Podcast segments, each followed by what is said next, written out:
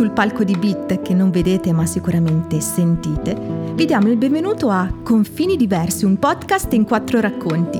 Le storie che ascolterete sono nate dal viaggio di quattro anime che hanno voluto raccontarsi. Buon ascolto e buon viaggio anche a voi. Capitolo 4. Trasferimento a Milano.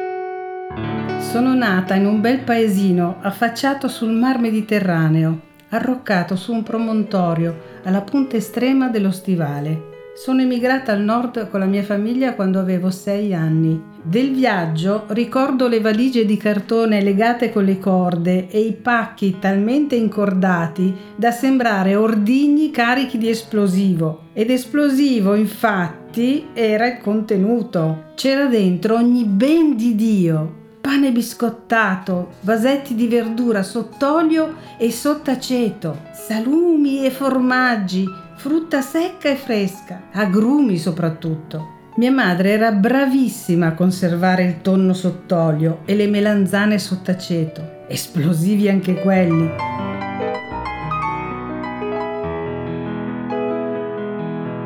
Della mia infanzia a Scilla ho soprattutto ricordi sensoriali odori di pesce, di agrumi, di pane appena sfornato e caldo. E poi il profumo del mare, degli alberi di oleandro che ornavano le strade e i giardini. Il profumo di origano che pendeva a mazzetti dal soffitto della cucina e del basilico nei grandi vasi sui davanzali e di vento scirocco, di cieli azzurri, di aria tersa e di navi all'orizzonte. Ma i ricordi veri e propri iniziano nel paese alla periferia di Milano, dove mio padre aveva affittato un appartamento abbastanza grande per contenere tutta la famiglia. Eravamo in sei, compresi mamma e papà.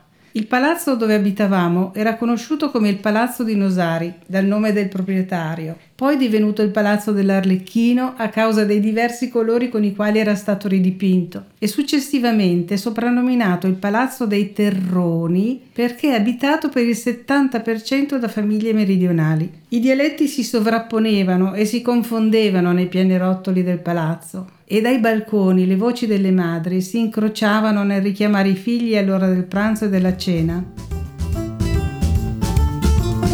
Frange, inghia sopra mamma, è pronta! Carme, Carmelo, vieni in coppa, t'hai fatta pasta capumarola! Santina, quando ti accogli a casa che è scuro? Salvato, arretirete, la tavola è cunzata. Ignazio, aio, susammu su domo a papaio.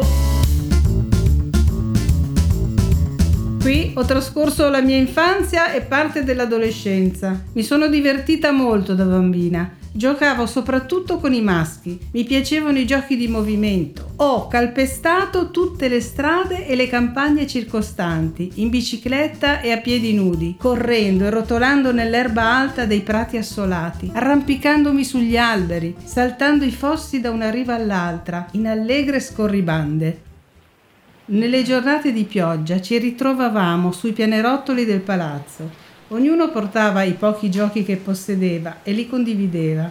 Io avevo una valigetta di cartone che conteneva un album di fogli colorati, matite e acquerelli e un bambolotto di gesso, Marcellino. Nei giochi di ruolo io facevo sempre la maestra. Era quello che avrei voluto fare da grande. Gli inverni della mia infanzia erano rigidi e pieni di neve. Per me che arrivavo da un paese a clima mite e non avevo mai indossato un cappotto, il freddo era un nemico da combattere con parecchi strati di indumenti. Nei periodi più freddi mia madre mi faceva indossare il vestito o la gonna con sotto i pantaloni.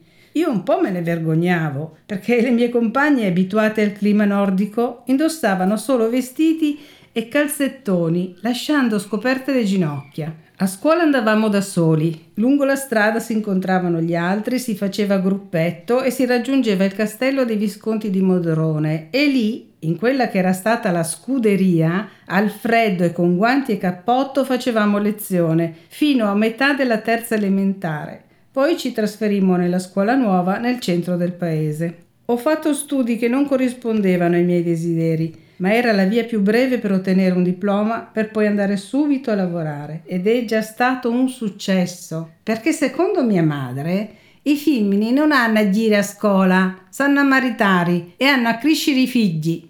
Più tardi ho parzialmente realizzato il mio sogno, andando a scuola di sera dopo il lavoro e conseguendo il diploma di maestra d'asilo. Questo succedeva 50 anni fa, sembra siano trascorsi secoli. Segui le prossime puntate di Santina, Giona, Sara e Steve su confinidiversi.it oppure sulle principali piattaforme in streaming di podcast e musica. Confini Diversi è una produzione dell'associazione Bit Scuola d'Arte anno 2021.